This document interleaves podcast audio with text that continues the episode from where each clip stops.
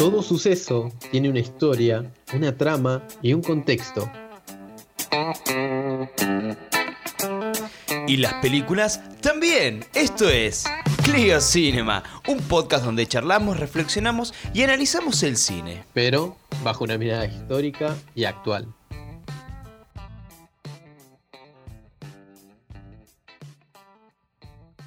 Bienvenidos a todos a nuestro primer episodio, a nuestro pequeño y humilde espacio donde vamos a hablar de, de, películas relacionadas con el contexto histórico y con demás cosas. Ya veremos a lo largo del primer podcast que vamos a hacer. Mi nombre es Dorian y estoy acompañado de mi querido amigo Lucas. Lucas, ¿cómo estás?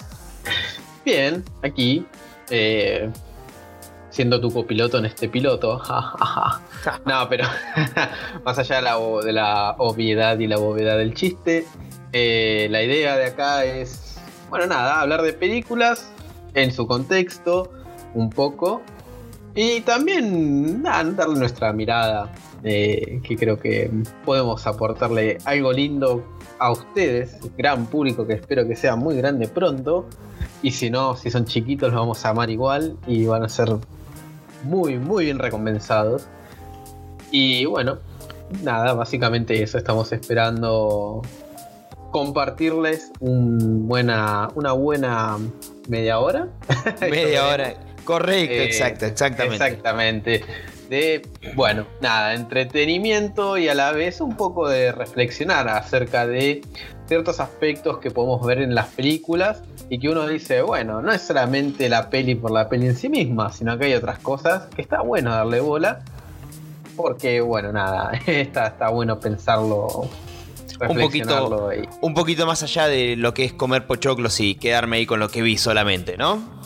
Exactamente, exactamente. Bien, Lucas, tenemos para hoy entonces Children of Men. Decime si lo, si lo pronuncié bien, vos que sos el experto en inglés. Creo que sí. no, tampoco sé mucho. La pronunciación en inglés tampoco es muy fuerte, pero sí, Children of Men que es una película de Alfonso Cuarón del año 2005, si mal no recuerdo, 2006, gracias por la corrección. Ahí nomás. Ahora vamos a estar con los machetes ahí. Nada, pero bueno, eh, una película muy, muy zarpadísima. A ver, yo como fan de la ciencia ficción y la distopía, por un lado, y a la vez, bueno, nada, una película que está recontra, recontra copada para eh, pensar algunas cuestiones de nuestro presente más que nada porque, a ver, yo te voy a decir algo. si yo te digo que en el año 2021 va a haber una crisis sanitaria a partir de una enfermedad que no conocemos y que los gobiernos van a tomar medidas cada vez más cuestionables y va a haber mucha incertidumbre, mucho malestar, ¿de qué estoy hablando? Y yo estaría pensando en que le vamos a tener que dejar de decir 2020 y le vamos a tener que decir Tijiri, porque el maldito COVID nos sacó la palabra 20, así que le diría 2000 Tijiri 1. Lo primero que se me ocurre. Lo segundo, eh, no sé qué es lo que opinas. Me da mucho miedo, sinceramente, y no, no sé si me estaría gustando tanto ese, ese futuro. Bueno, tranquilo porque estoy hablando de un futuro parecido, pero no, que es el de Children of Men, que justamente en el año 2021 pasa esto, ¿no? Eh, Obviamente, pensá que en vez de un, virus onda COVID, sí. Eh, pasa algo mucho más trágico y mucho más traumático, que no quiero decir que no es traumático todo lo que está pasando, ¿no? Pero eh, está otra escala que se piensa, Children's Men, a ver, el fundamento es que inexplicablemente de un día para el otro, nada, la humanidad deja de tener hijos. Bien, perfecto. Comentame un poco de, de qué trata la película o a quién sigue la película con este, con este contexto tan amable que nos acabas de brindar. Bien, nada. Sigue, a ver, la, aventura inicia con, obviamente, con un personaje central que es eh, Theo, que básicamente es un hombre, un empleado, un ex activista, lo vamos a ver en la película, que es, nada, básicamente vive en este mundo cuando es un mundo terrible, a ver. Eh, él es un ciudadano inglés, vamos a, pensarle esto. Él es británico y sí. Perdón, lo de mundo terrible, ¿lo estabas diciendo por la película o por la actualidad? No, no, le digo, bueno, sí, la, realidad es super ficción muchas veces. Eh, sí, es terrible, es terrible.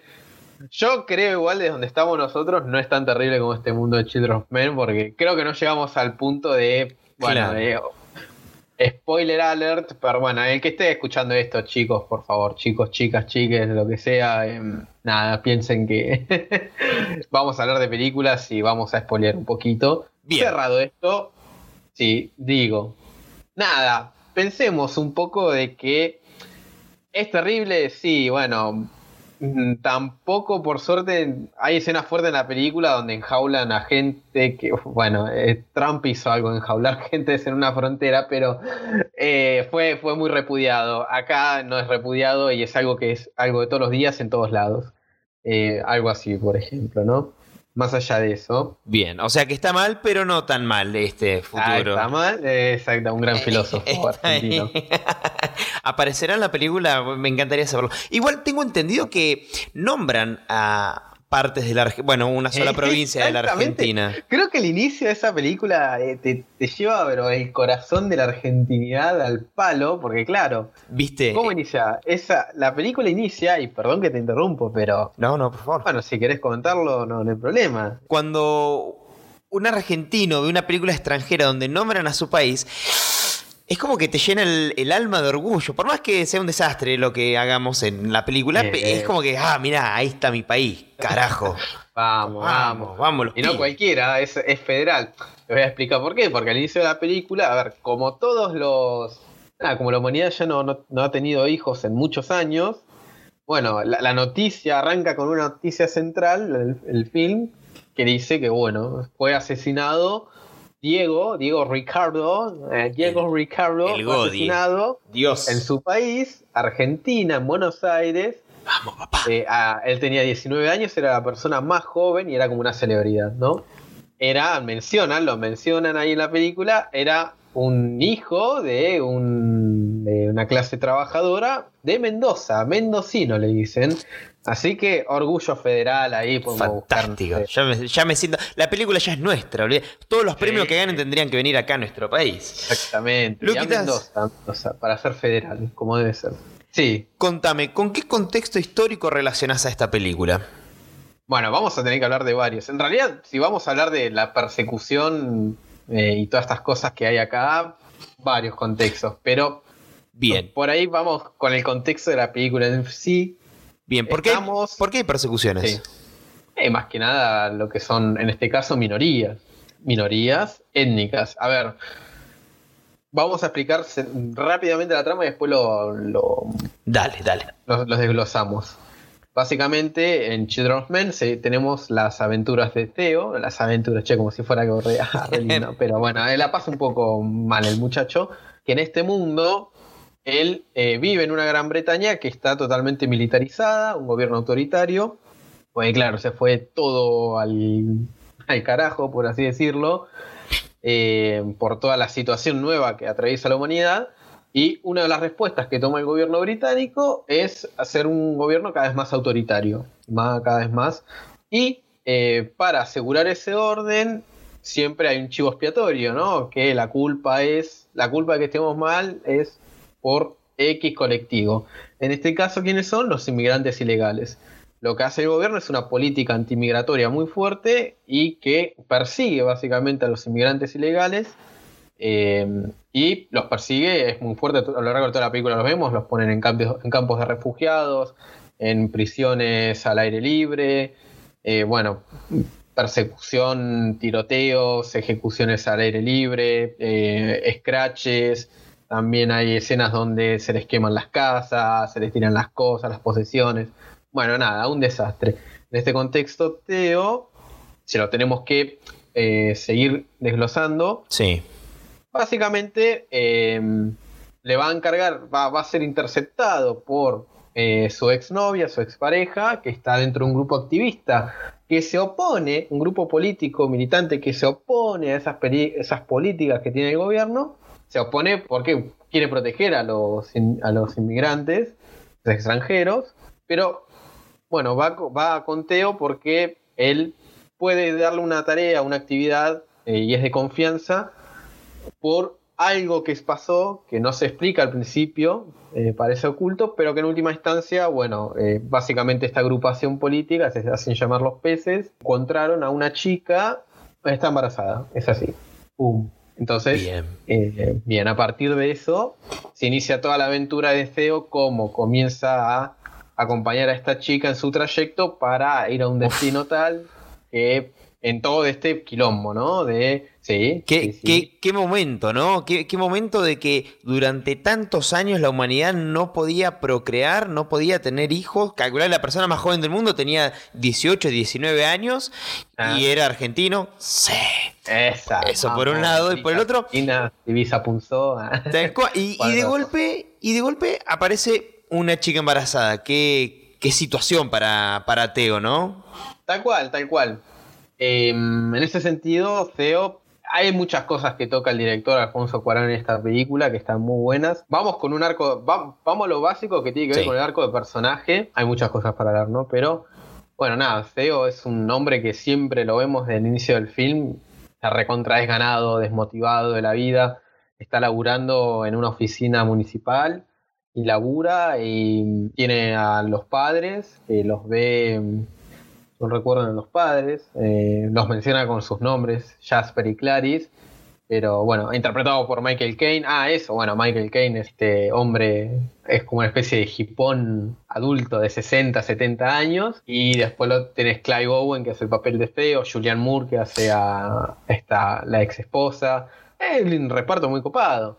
Perdón, perdón, perdón. Eh, para el que no saben quién es el hipón que acaba de mencionar eh, nuestro querido amigo Lucas, el hipón es eh, nada más ni nada menos que Alfred, el mayordomo de Bruce Wayne en la serie, de, en la saga de Christopher Nolan. Exactamente, el gran Michael Caine que hace el gran Alfred, un James Bond también, si me lo recuerdo, ¿no? Creo que un James Bond. No lo recuerdo. ¿James Bond? ¿Hizo, ¿Hizo de James Bond? Me parece que sí, habría que buscarlo igual. Acá es. Eh, no, no, para mí que no, no. O de malo en algún James Bond, pero él no, no daba con el perfil de James Bond. Después en la edición lo vamos a ver. Eh, no, pero sí, sí, igual. pero bueno, nada, eso básicamente era un James Bond. Ah, no, no es un James Bond, pero Ahora que voy igual, Michael Caine ha tenido, mm, tenido muchos papeles eh, relevantes, es un actorazo y bueno, acá interpreta a un hippie. Es loco porque siempre se lo ha visto Michael Caine en papeles más, em, más del tipo duro, ¿no? Un tipo, bueno. Sí, sí, la verdad que verlo, verlo así tan, tan distinto a lo que viene haciendo, es como que me dejó, toda la película en sí me dejó impactado, ¿no? Eh, convengamos que para que tengan un contexto, yo salgo de lo que es todo cómic, superhéroes, etcétera, etcétera. Y, ver de golpe una realidad así tan, tan cerca a la vida real que estamos viviendo hoy en pleno 2021, verlo ahí desde el año 2006, es como un poco impactante. Toda la película y más la actuación de, del querido Alfred. Es como, wow. Te, te, oh, deja, te deja pensando. Luquitas, te hago otra, una consulta. Dentro de todo este marco de, la humanidad, de las guerrillas, de, las peleas, de, las idas y vueltas a políticos, de que la, humanidad no podía tener hijos y ahora de golpe, ¡pum!, aparece una embarazada. ¿Cómo actúa la fe y el azar en la película? cómo lo ves vos? Porque estaba escuchando tu, arco del personaje donde Teo era Teo, ¿no? Sí, Teo. Era Teo, sí. Teo Este, venía así como que sí, que no, que bueno, no quiero, pero al final sí. ¿Cómo, lo, ¿cómo lo? ¿Cómo lo interpretas? pero bueno, básicamente es así, ¿no? Teo es un hombre que está recontra desganado a partir un mundo que ya lo sobrepasó, lo abrumó, se entera de esto, ¿no? De lo que, lo que pasa con esta chica embarazada y ahí como que recobra ciertas ganas de de, tener una actividad y de hacer una tarea en pos del bien de la humanidad, o sea, encuentra una razón nueva en su vida para vivir y para hacer cosas. Y en ese sentido, bueno, la, película va como Theo recobra esto y se termina, bueno, saliendo, si se quiere, ¿no? Eh, siendo un desenlace que, bueno, obviamente eso sí no lo vamos a spoilear, pero... Mm, Por favor, ¿no? Eh, bueno, esto que mencionás vos, porque, bueno, claro, nosotros obviamente vimos la película es esta idea de la fe y la casualidad o la causalidad, podríamos decirle también, que es, a ver, en una parte, en la mitad del film, hay como un diálogo de este Jasper que habla sobre el pasado de Theo y él dice que, bueno, en última instancia todo se puede resumir todos entre, bueno, actos de fe y actos de casualidad, ¿no? De cómo uno Uno en su devenir, en su acción, el día a día, las cosas que uno hace trascendentes, que considera trascendentes, ¿no? Pueden surgir a partir de una casualidad. Él dice, por ejemplo, que con su exnovia, eh, bueno, se encontraron en una manifestación al azar, por casualidad. Claro, es así, es por casualidad, es verdad. Eh, se pudo haber encontrado, fue algo recontra estadístico, probabilístico, si se quiere, pero fue la fe de ellos que también los hizo conocer, porque si él no hubiera sido un activista, no hubiera sido un idealista, no hubiera conocido a su esposa, a su ex esposa, a su expareja, eh, que lo marcó tanto, no hubieran tenido ese bebé, eh, bueno, spoiler también, pero bueno, un poco la razón, la razón de por qué está tan deprimido con ese mundo, no solamente porque el mundo es una mierda, sino que Theo había perdido a su hijo eh, con Julian Moore, eh, con Julian, eh, Julia serían acá, y bueno, nada, como que quedó todo ahí, garronazo, ¿viste? Y acá me decías, creo que la película va por este lado, ¿no? De, cómo él, él en la película les pasa las mil y una. Ya inicia mal, ¿viste? El tipo va a buscar un café a un puesto de revistas, todos viendo cómo se murió el chico más joven de la Tierra, apenas sale, hace tres pasos en la vereda y ¡pum! explota una bomba al lado, ve a una chica con un brazo mutilado. Es una violencia muy cruda la que tiene esta película, es como que impacta, impacta el toque la violencia, es así, no te la esperás y pasás de un momento re lindo, re tranqui a lo más trágico que hay. E, es, como que hay un recordatorio siempre de lo, de lo feo que este mundo, e incluso para CEO, no solamente para nosotros como espectadores, sino para CEO. Y entonces como que siempre está esta idea de el tipo que trata de hacer las cosas, de superar estas cosas, hacer ese último fin, esta última, esta última fe que tiene de mostrarle al mundo, proteger a esta chica embarazada, ¿no? Hasta eh, que, bueno, siempre le está pasando las mil y una. Y atraviesa muertes de gente cercana o le está pasando algo muy feo y aún así decide seguir. Creo que ahí está la idea, ¿no? Como un hecho le mantiene su fe. Vos sabés que ahora mientras estabas hablando yo estaba razonando que también deja algo muy, muy actual de cómo de un día para el otro, de un segundo para el otro puede cambiar todo, absolutamente todo para siempre, a nivel mundial. Ejemplo, dígase pandemia, dígase COVID o dígase eh, Children of Men. Es, es, tal cual así, o sea, de un día para el otro la vida de Teo, ¡pum!, dio un giro inesperado como nos está pasando a todos actualmente. Sí, sí, tal cual. Y es como que también uno tiene que ver eso, a qué se aferra, ¿no? ¿A qué se aferra cuando uno tiene un cambio tan así abrupto? Bueno, acá hay mucho presente, hay mucho. Ah, esta película, Alfonso Cuarón la pensó muy en términos religiosos también. Em, ah, bueno, un poco contextualizando. Perdón, y, ya que estamos mencionando esto, contextualizo. Sí, a ver. ¿Por qué? Eh, a ver, ¿por qué Alfonso Cuarón en pleno 2005-2006 nos está, dando una película que, bueno, hace como una especie de, se quiere, crítica a ciertas políticas eh, de gobiernos que tienen que ver con la persecución de una minoría, una persecución injusta a partir de un miedo, de un terror o algo. Y porque no hace mucho, 2001, cuatro o cinco años atrás, atentados en Wall Street, ¿no? Y la, Estados Unidos inicia esa política que se llama la guerra hacia el terror. claro, empieza a haber dentro de, primero Estados Unidos, ya venía de antes, pero primero Estados Unidos y después de Europa, lo vamos a tener, y las guerras que hacen tanto Estados Unidos, Europa en Medio Oriente contra grupos islámicos, bueno, empieza a haber mucho terror hacia el, mucha xenofobia que por un lado se ve a partir de la, erupción de grupos que son en nombre de una, de una religión, el Islam, hacen terrorismo, pero de, de, rebote le da como la carta blanca para que todos los gobiernos, por el simple hecho de ser islámico, por el simple hecho de tener rasgos que se asociarían con esa gente, nada, un, tendría, el gobierno tendría razón como para eh, meterte en una prisión o sacarte la fuerza de un país o que ya te instalaste antes. Bueno, nada, es como que Alfonso Cuarón trata de hacer una, advertencia también a esto.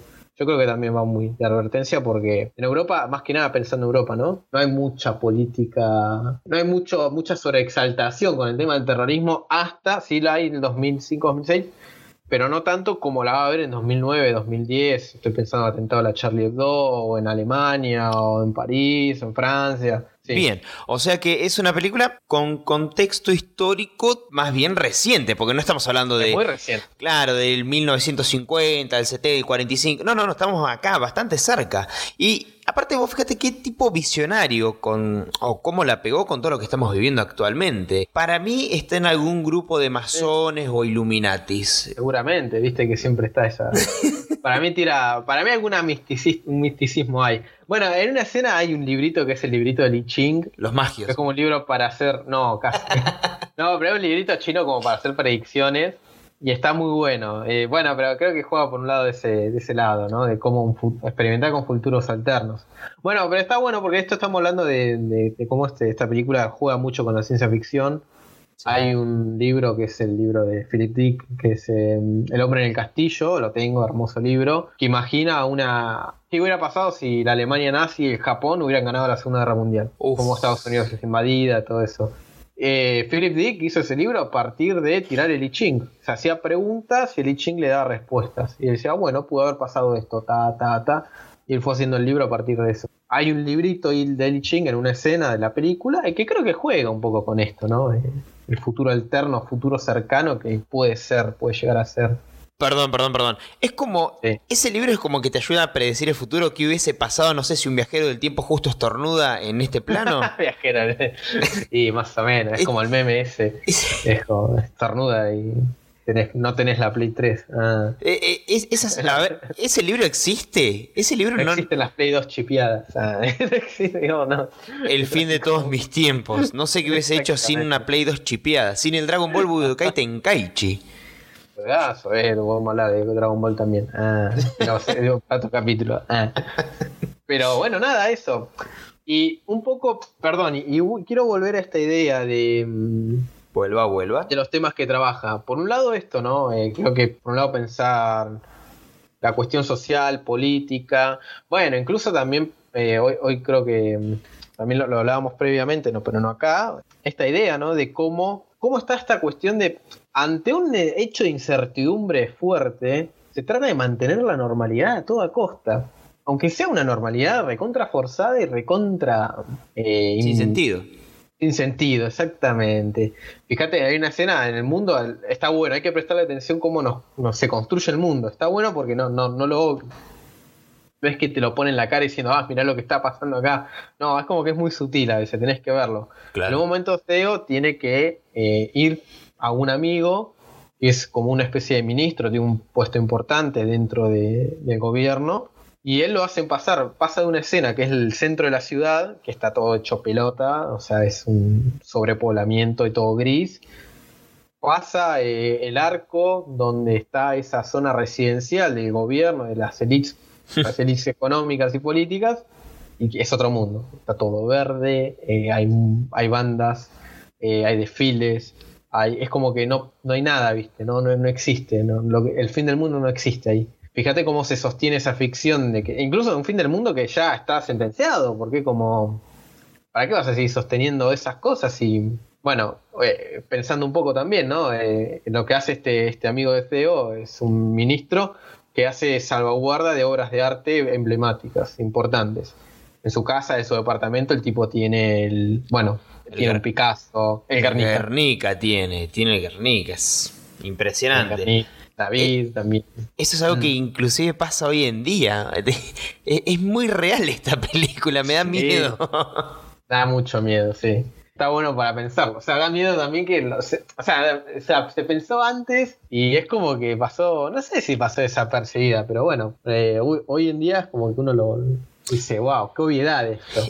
Y, si pasa que yo, no sé, no sé vos, no sé eh, ustedes oyentes que nos están escuchando, pero en el 2006 yo no sé si estaba con, tan atento a lo que pasaba socialmente. Yo creo que estaba más preocupado de ver Spider-Man 3 bailando con James Brown de fondo que... Sí, yo también, sí, nada, éramos pibitos en el 2006, eh, muy chiquitos. No, pero bueno, igualmente como que sí, era una época, no se había venido la crisis económica tampoco, estaba ahí nomás, y no se había venido el primer susto global que fue la, gripe, la gripe porcina. La gripe A, ¿te acordás? La gripe A, la gripe A 2009 fue. 2009, 2009. Exacto. Eh, en 2008, esta película dice en 2008 hay una pandemia de una gripe en el 2008, así que estuvo ahí casteando la tecla. Ahí, para mí, para mí que es un viajero del tiempo y dijo, no, no, no lo voy a hacer tan obvio así no me descubre. Tal cual, tal cual. creepypastas, el John Titor, viajero del tiempo. Exactamente. Bueno, pero eh, un poco quiero volver a esto, ¿no? Que, en esa escena del tipo que decía. Mm, básicamente que le pregunta a Theo, le dice, ¿y por qué estás guardando todas estas obras de arte? Es al pedo. No lo va a ver nadie. En 100 años no va a haber humanos que lo vean. Y el chabón le dice, le dice, simplemente lo hago, ¿no? No trato de pensar en eso. Bueno, creo que toda una gran porción de la sociedad hace eso claro, sabe que es un ridículo seguir sosteniendo esta idea de clase, seguir sosteniendo esta idea de nada, de problemas así, de un orden estatal, ¿para qué? Si nadie lo va a ver después. Claro, por eso hay mucha fuerza también, hay mucho, mucho despliegue de ejército de. Así que, bueno, Luquitas, ¿qué conclusión sacas de esta película? ¿Qué conclusión sacamos? ¿Qué sacamos? Buena pregunta. Porque para eh, mí, te, digo que es lo que, lo que pienso, es como hablábamos también previamente, eh, la capacidad latente del ser humano de, poner en telejuicio el bien o el mal, de eso de recuperar la fe y hacer el bien y el mal. Sí, a ver, mención rápida también, Cuarón trata mucho el tema de las religiones acá, la religiosidad más que nada.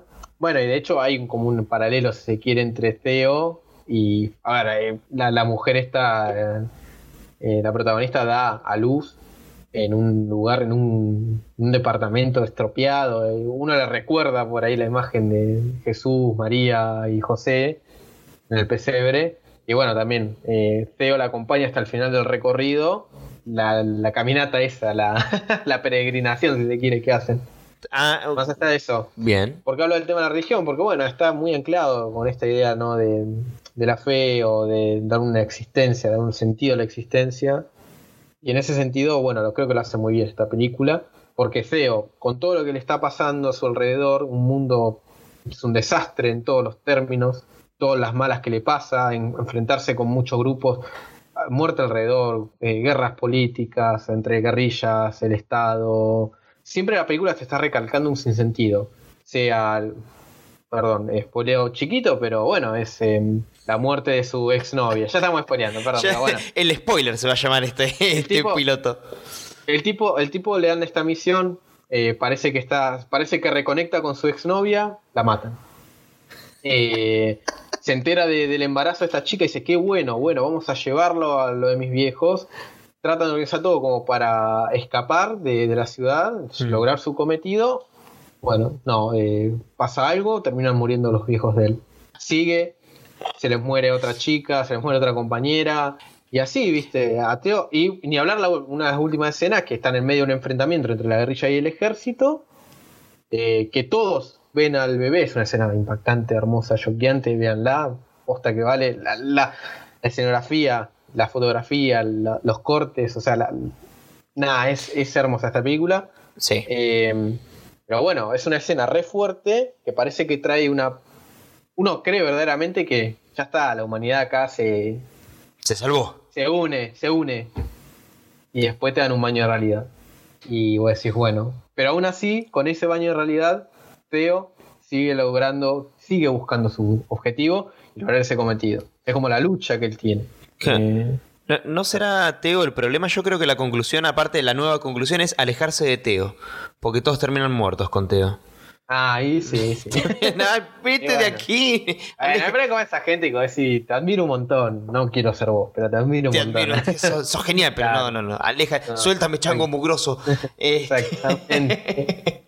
bueno, Luquitas, hasta aquí hemos llegado con nuestro querido y humilde podcast. Espero que lo hayan disfrutado. Por mi parte, me despido, te mando un abrazo a la distancia. Igualmente. Hasta luego. Bye bye.